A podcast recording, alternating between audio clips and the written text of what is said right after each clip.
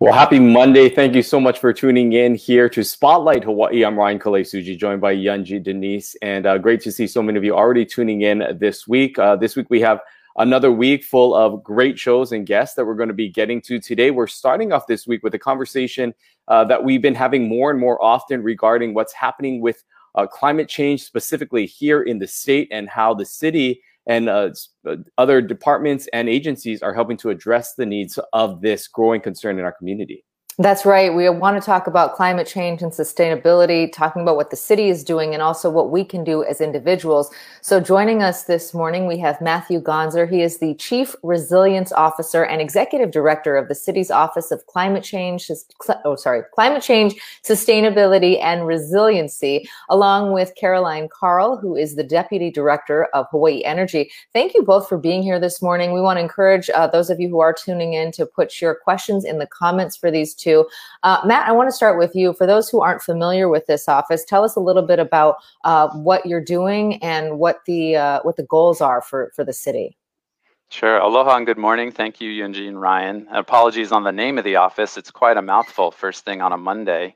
Um, but actually, we're very fortunate because the only reason this office exists is because of the great wisdom and awareness of the voters of this island. In 2016, there was a an amendment put on the ballot to uh, ask the question of should we create an Office of Climate Change Sustainability and Resiliency? And overwhelmingly, the voters elected to do so, which really is a great acknowledgement of the kinds of changes that community has seen and experienced over time, their, their deep awareness of the potential vulnerabilities of just our geographic isolation, as well as the challenges and burdens of a heavily dependent fossil fuel state and the costs that that brings to us today and the costs that it's bringing us into the future as a result of climate change.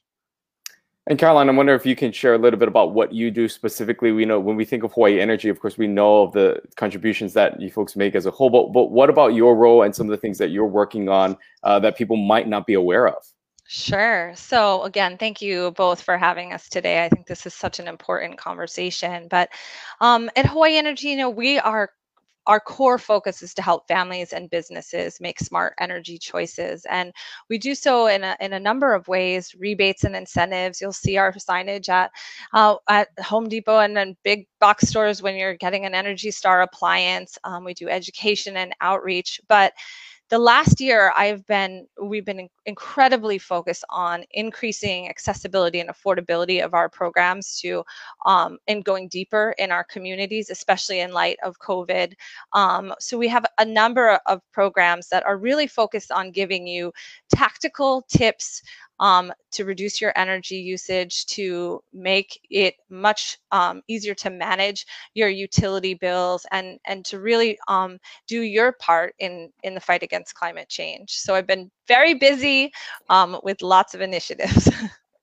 Matt, I wonder if you would tell us when we were preparing for this program, um, in, in understanding what it is that your office does. You know, when people think about climate change, they tend to think of sea level rise, but of course, it is much broader than that. Tell us about the sort of you, you, when we had uh, done some preparation, you talked about the dual goals of your office. If you could lay that out for us, I think that would be really helpful.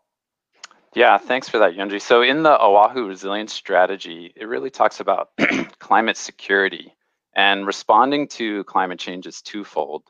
First and foremost, eliminating carbon pollution um, through decarbonization and some of the programs that Caroline is talking about, but also preparing communities for the changing environment due to climate change, which is the direct result of using fossil fuels. So we need to do both tracks concurrently and, and rapidly and very aggressively, acknowledging that change is coming to our shorelines, whether we're prepared for it or not, so how do we proactively and beneficially address both our contributions to global climate change, but also the effects that are coming around sea level rise, increasing temperatures, changes in rainfall patterns, either too much or too little, and how does that affect a community, both in the, the costs today, but costs into the future.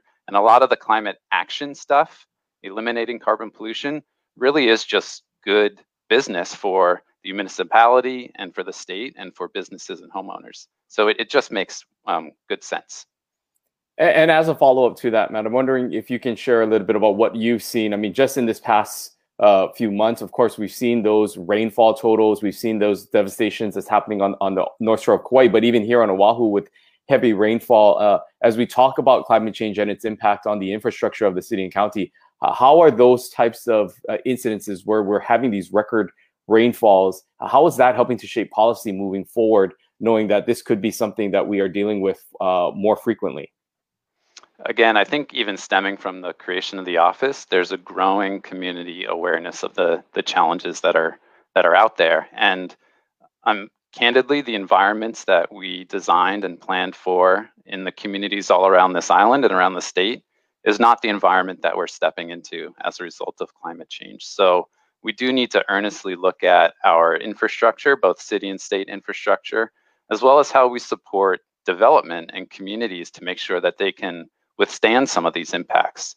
Building codes is a great example of ensuring that new construction or redevelopment ensures that people are out of floodplains or elevated above a design flood level, or making sure that they are new homes are, are prepared and equipped to benefit from this clean energy transformation so that they can over time reduce their energy burdens and, and think about not just upfront costs, but these real significant savings over time, which can really be stresses to households, communities, and neighborhoods so how do we, again, think about both? We do need to prepare communities for these changing um, environments, but we also need to keep our foot on the pedal for climate action.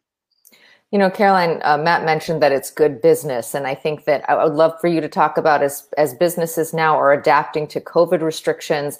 Uh, what are some of the challenges that you see when it comes to making good energy choices, and also, you know, now we have this new public health concern.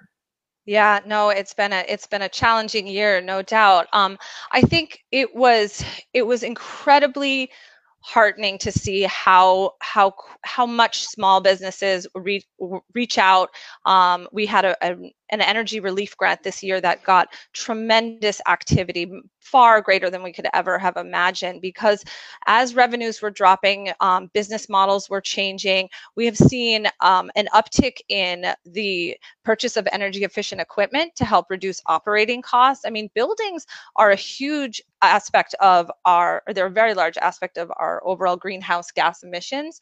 And even the, the decisions that are may make on a day-to-day basis, what sort of refrigeration you use, how you're running your air conditioning. This came to the forefront of, you know, managing the safe reopening. And so we've been, you know, seeing a tremendous amount of interest and ongoing um, activity of ed, you know educating themselves on on how to best manage indoor air quality and providing a, you know a number of, of resources to do so and I'm wondering, Caroline, if you can expand more as we talk about COVID 19, more people working from home, which means uh, mm-hmm. probably higher energy costs that people are having to pay now that they are finding themselves uh, working, teaching their kids at home, more time, maybe with an air conditioner on, just more units.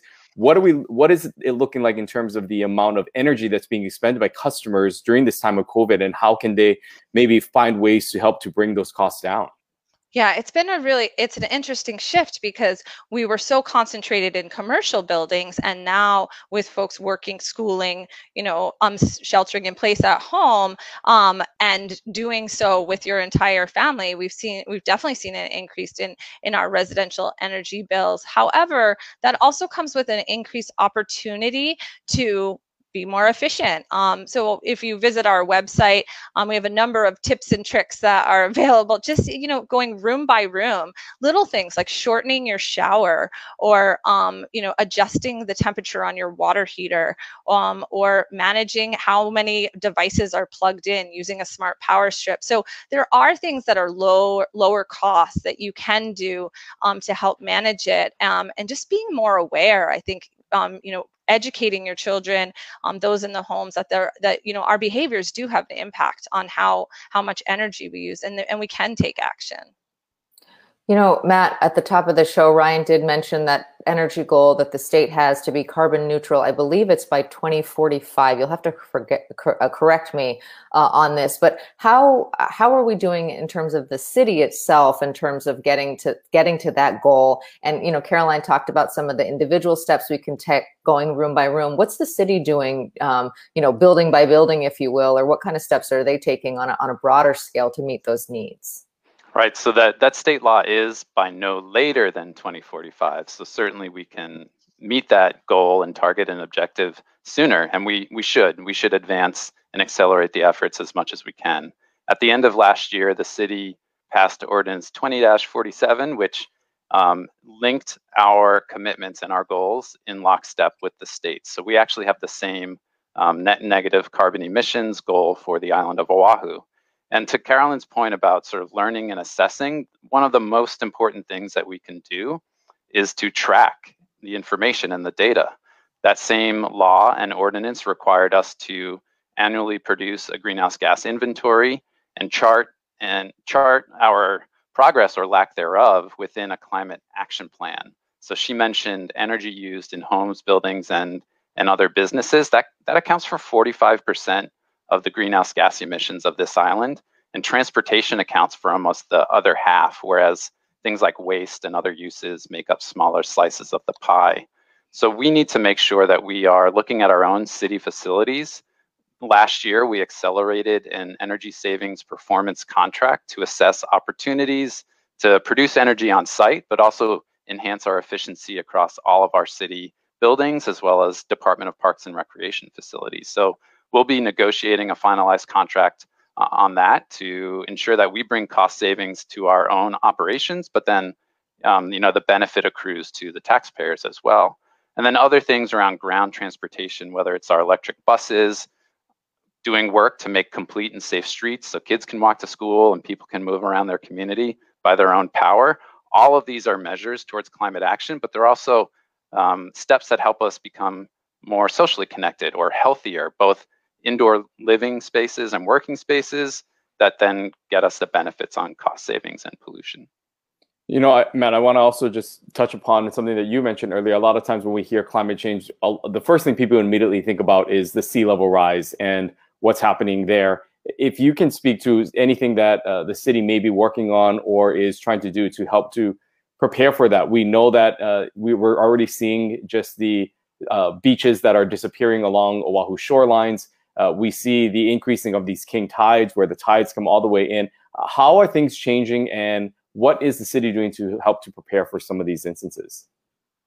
Right, thanks, Ryan. Again, the only reason we even need to think about sea level rise is because of um, global heating and our contributions to greenhouse gas emissions. So, first and foremost, I always want to drill that point home that climate action uh, needs to happen, and that's our first step. But yes, you're right. We need to prepare communities because we've already measured upwards of six inches of sea level rise from the early 1900s just out at Honolulu Harbor.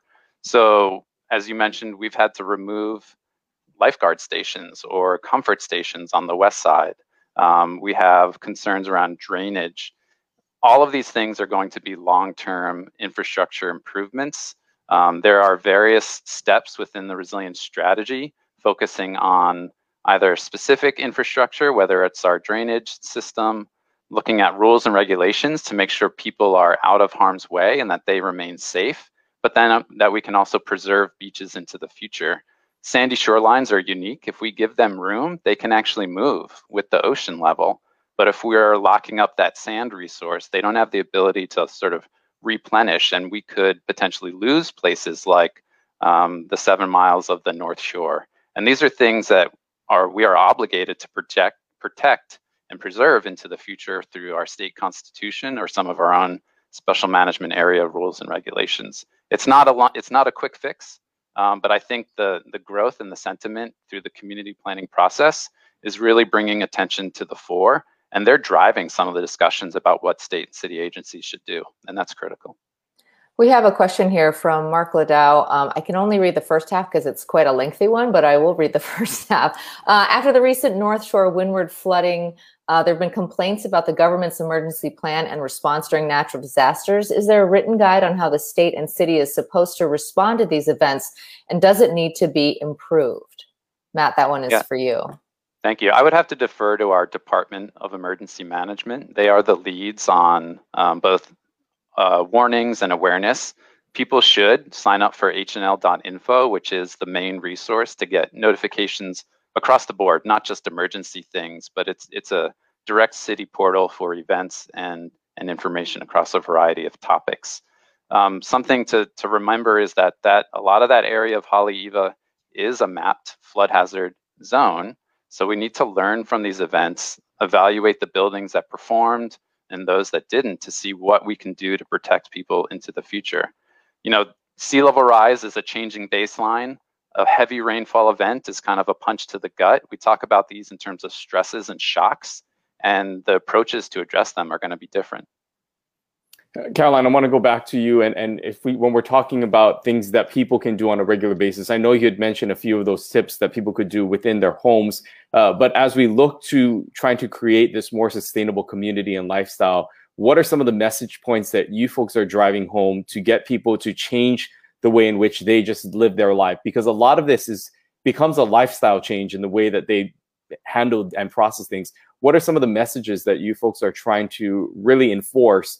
To help people to change the way that they're living to help live a more energy efficient lifestyle that helps everyone I, I think to going to Matt's point about you know what um, how communities are an active part of this that is one of the main core aspect of our our focus on increasing accessibility and affordability of information and resources and giving and having it be part of a much bigger dialogue of what our future our sustainable future looks like. And so that is like uh, the core message for for us is that we all can make a difference and these little things that may seemingly you know changing behavior here or um, modifying how you're operating something in your home it does all link back to these bigger management of our our greenhouse our gas greenhouse gas emissions. And so i think that's really the foundational um, message that we really want to build capacity for folks to understand how it all links together and provide the resources to do so. And it doesn't have to be um, hard. It you know some of this is really fun and, and educational too and so that you know really focusing on the empowerment. I want to bring this question in from Anton, um, and this is sort of asking uh, he's asking specifically about solar panels, but it, Caroline, this one is for you. Really, what is the disposal plan when the lifespan of the panels needs to be re- replaced?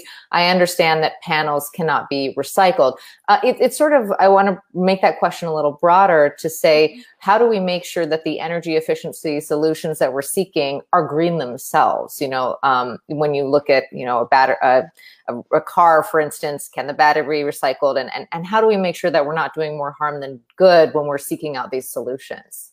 it's such an important question and discussion and i can i'm now while we don't focus specifically on on pv panels i think the broader um, context is really important um, because there is first of all we are in an island community so there is a supply chain um, it, you know, uh, there needs to be responsible supply chain management. Um, and so there are a number of recycling programs that are being piloted um, for PV panels specifically in California and other locations.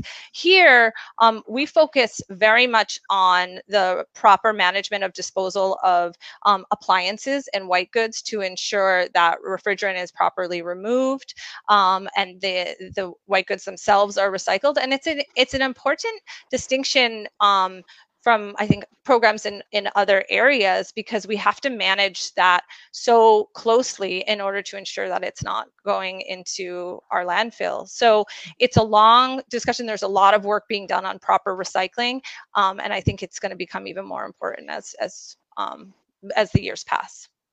Another question that we have here from Matt asks, uh, would you please address predicted flooding from sea level rise of the Ala Moana area and how that would on how that should influence plans for building of HART to that area. Uh, beyond just, of course, the rail project and other areas, you know, we, we do know that there are certain areas in the urban core that are identified as areas that are prone to flooding, Kaka'ako, uh, Mapunapuna at times.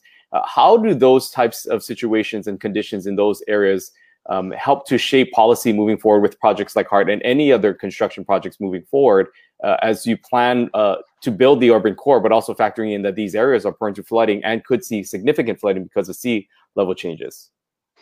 Yeah, thanks, Ryan, and thanks for the question. Um, addressing sea level rise is going to be contextual wherever we are on the island, and there's different things to understand or or integrate into decision making, whether it's sort of the impacts to the people of a place, the environment of that place, or the economy of the island.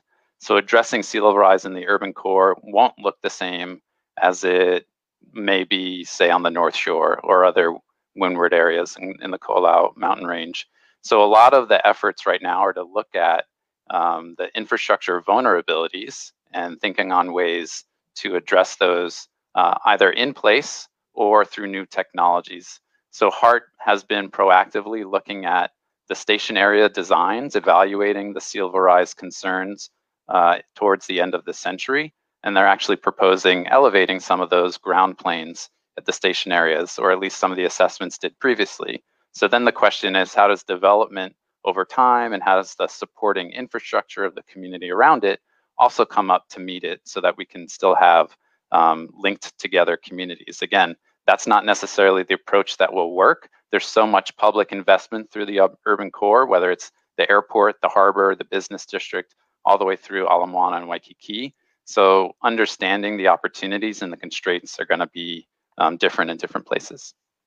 You know, Matt, I, I sort of building on that question. Um, some of this can just feel so overwhelming. I, am interested to know what kind of relationships you have with um, your counterparts in other cities, because of course, even if Honolulu does everything right, uh, we're part of a planet that might not be on the same path. Uh, how, how, what kind of conversations do you have with counterparts in other cities to make sure that that everyone is being responsible? Uh, learning networks or sort of support groups are extremely important. I think we should all feel um, a little bit more relieved that there's renewed leadership and very critical leadership at the federal level. Locally, across the United States, um, states and cities and counties have really been leading this discussion for the last four years, absent um, leadership through the previous administration. Um, the good thing is, uh, since we're all uh, tight knit, there's there's a little bit of uh, I like to call co-opetition, which is like cooperative competition. We're all trying to outdo each other, but it's mostly for the benefit of residents. Again, these kinds of co-benefits and the things that accrue to people in terms of health, security, savings, cleaner environments, more socially connected and, and resilient communities are the opportunity. Climate action and adaptation is a proposition for us for improved conditions because there's a lot that doesn't work for people today. There's energy burden, there's health risks. We have some of the highest pedestrian fatality rates in the nation. And these are things that if we don't like, we know we need to change. Again, change is coming to us. So how do we proactively get ahead of this and do things that people have been asking for for some time? Yeah. And I would just add that, you know, a shout out to Matt and team that the the office's leveraging of other other networks, other cities work has also spillover effects for organizations like Hawaii Energy because we're able to then um, link into specific experiences and and use those in how we may modify programs or roll things out. So it's really been like the whole is greater than the sum of the parts, like just being able to leverage um, those networks and apply best practices. But the city also leverages Hawaii Energy, where we got a big old rebate check when we turned over all of our 53,000 mm-hmm. streetlights around the island, because that's direct savings. And those are the kinds of investments, whether it's uh, agencies or institutional level to businesses or homeowners, that Hawaii Energy is here to support, champion, and to provide the catalyst to do so.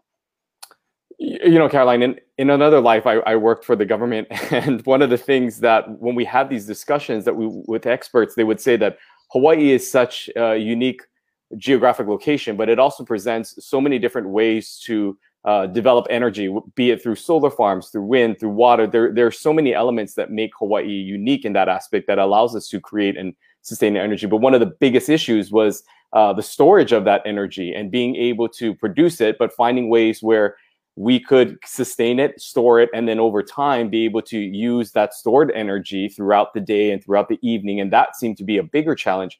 I wonder if you can just update us on, on any sort of the storage capacity of retaining some of the energy that we do create here in the islands and uh, what are some of the advancements or if there have been any to help to address this storage capacity of energy. Yeah, and beyond just the storage, which the cost of batteries and the technologies, the cost is coming down, the technology is improving um, rapidly. So I think we're going to see integration of, of storage even more robustly in, in our both our utility side things and distributed within on individuals' homes. Um, but you it also comes with a lot of advancements of smart technology within buildings so being able to just manage when load is being utilized flexibly and align it with um, peak peak solar period during the day or other other times to be able to shift so it's happening and it's really coming together um, so the future is very smart and i think we're going to see quite a bit more adoption of um, flexible load management and and storage as um, in the coming years our time is coming to an end, but Caroline, uh, we want to give you both an opportunity to, to share some final thoughts. Caroline, I want to start with you just on an individual basis. Uh, if you would share your website and, and what you would direct individuals to do, uh, you know, going forward if they want to be part of the, the energy solution? Yeah, um, well, please visit our website, hawaiienergy.com. Um, there you'll find some easy tips and tricks that you can apply immediately. Um, we have a number of programs for businesses as well, so reach out to us. Um, this is um, there is so much you can do and it, it doesn't have to be overwhelming so i just want to uh, encourage everyone to to give it a shot and to thank you all for for joining us today and, and matt for yourself a, a, final word that you would have for our viewers as uh, we look to this new administration that you now work under with um, Mayor Blangiardi. Uh, some of the things that you may be working on moving forward with this new administration, and any other final thoughts that you may have. Yeah, thank you for that. Um, you know, just as Mayor Blangiardi said at State of the City um, just a week ago today, actually, right? Um, as we take the steps towards climate action and decarbonization through the city's first ever climate action plan, we're going to reduce our long-term risks. We're going to enhance safety and promote energy security, as well as keeping upwards of billions of dollars on island to reinvest in community, job training, job growth and new opportunities, and then ensure that everyone benefits from this transition to a cleaner, greener future. Because um, unless we're able to ensure that there's reduced energy burden and climate equity and resilience moving forward, we'll have missed the opportunity.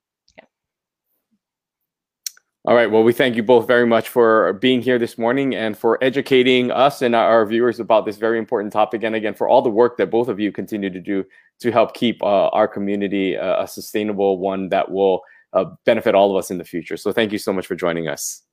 Thank you both. Aloha. Thank you Aloha. so much. Aloha. Ryan, wonderful to hear from them. This is such an important discussion. As you mentioned, you know, we see these tremendous rain events and we read that we're going to be experiencing more in the future.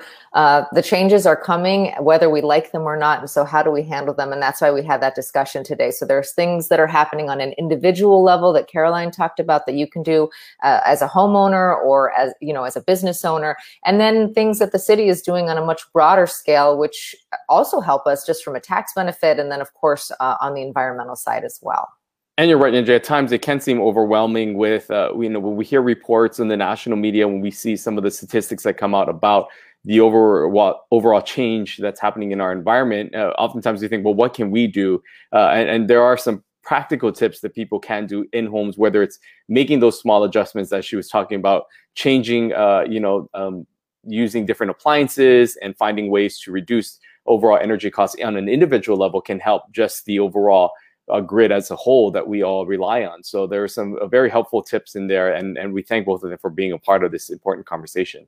Yes, and thank to all of you for writing in your comments. We appreciate all of those comments and questions, helping to lead that discussion today. Uh, coming up on Wednesday, Governor David Ige is going to be joining us. We've got lots to talk with him about. We're going to be talking about rail, about schools, about vaccines, um, unemployment. The list is long, Ryan. Yeah, there's always, there's never a shortage of topics that we have uh, to talk with the governor. Sometimes half an hour doesn't seem like long enough, but we're grateful that he will be back and we will um, encourage all of you to type in your questions that you may have for the governor. Again, that is on Wednesday. And then Friday, we'll be speaking with Peter Ingram from Hawaiian Airlines, who'll be talking more about Hawaiian Airlines expansion. We've seen uh, the, the company roll out a bunch of new routes over the past few weeks, uh, how that is helping Hawaiian Airlines, as we know, who has struggled during this time of COVID 19 and how some of the adjustments that are being made through the Safe Travels program and beyond, what uh, what type, types of changes we can maybe expect to see moving forward as we continue to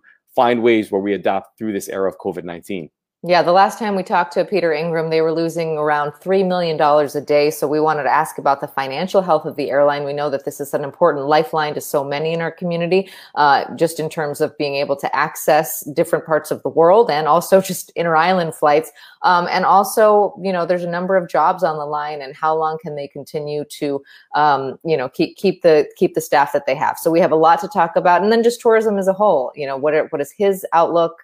Uh, how is the airline planning and the idea of vaccine passports? There's so much to talk about with Peter Ingram, and we always love having him on. So please join us for that on Friday. Again, the governor will be here 10:30 on Wednesday. So until then, we wish you a great week. Thanks for starting it off with us, and have a great day. Aloha. Aloha. We'll see you on Wednesday.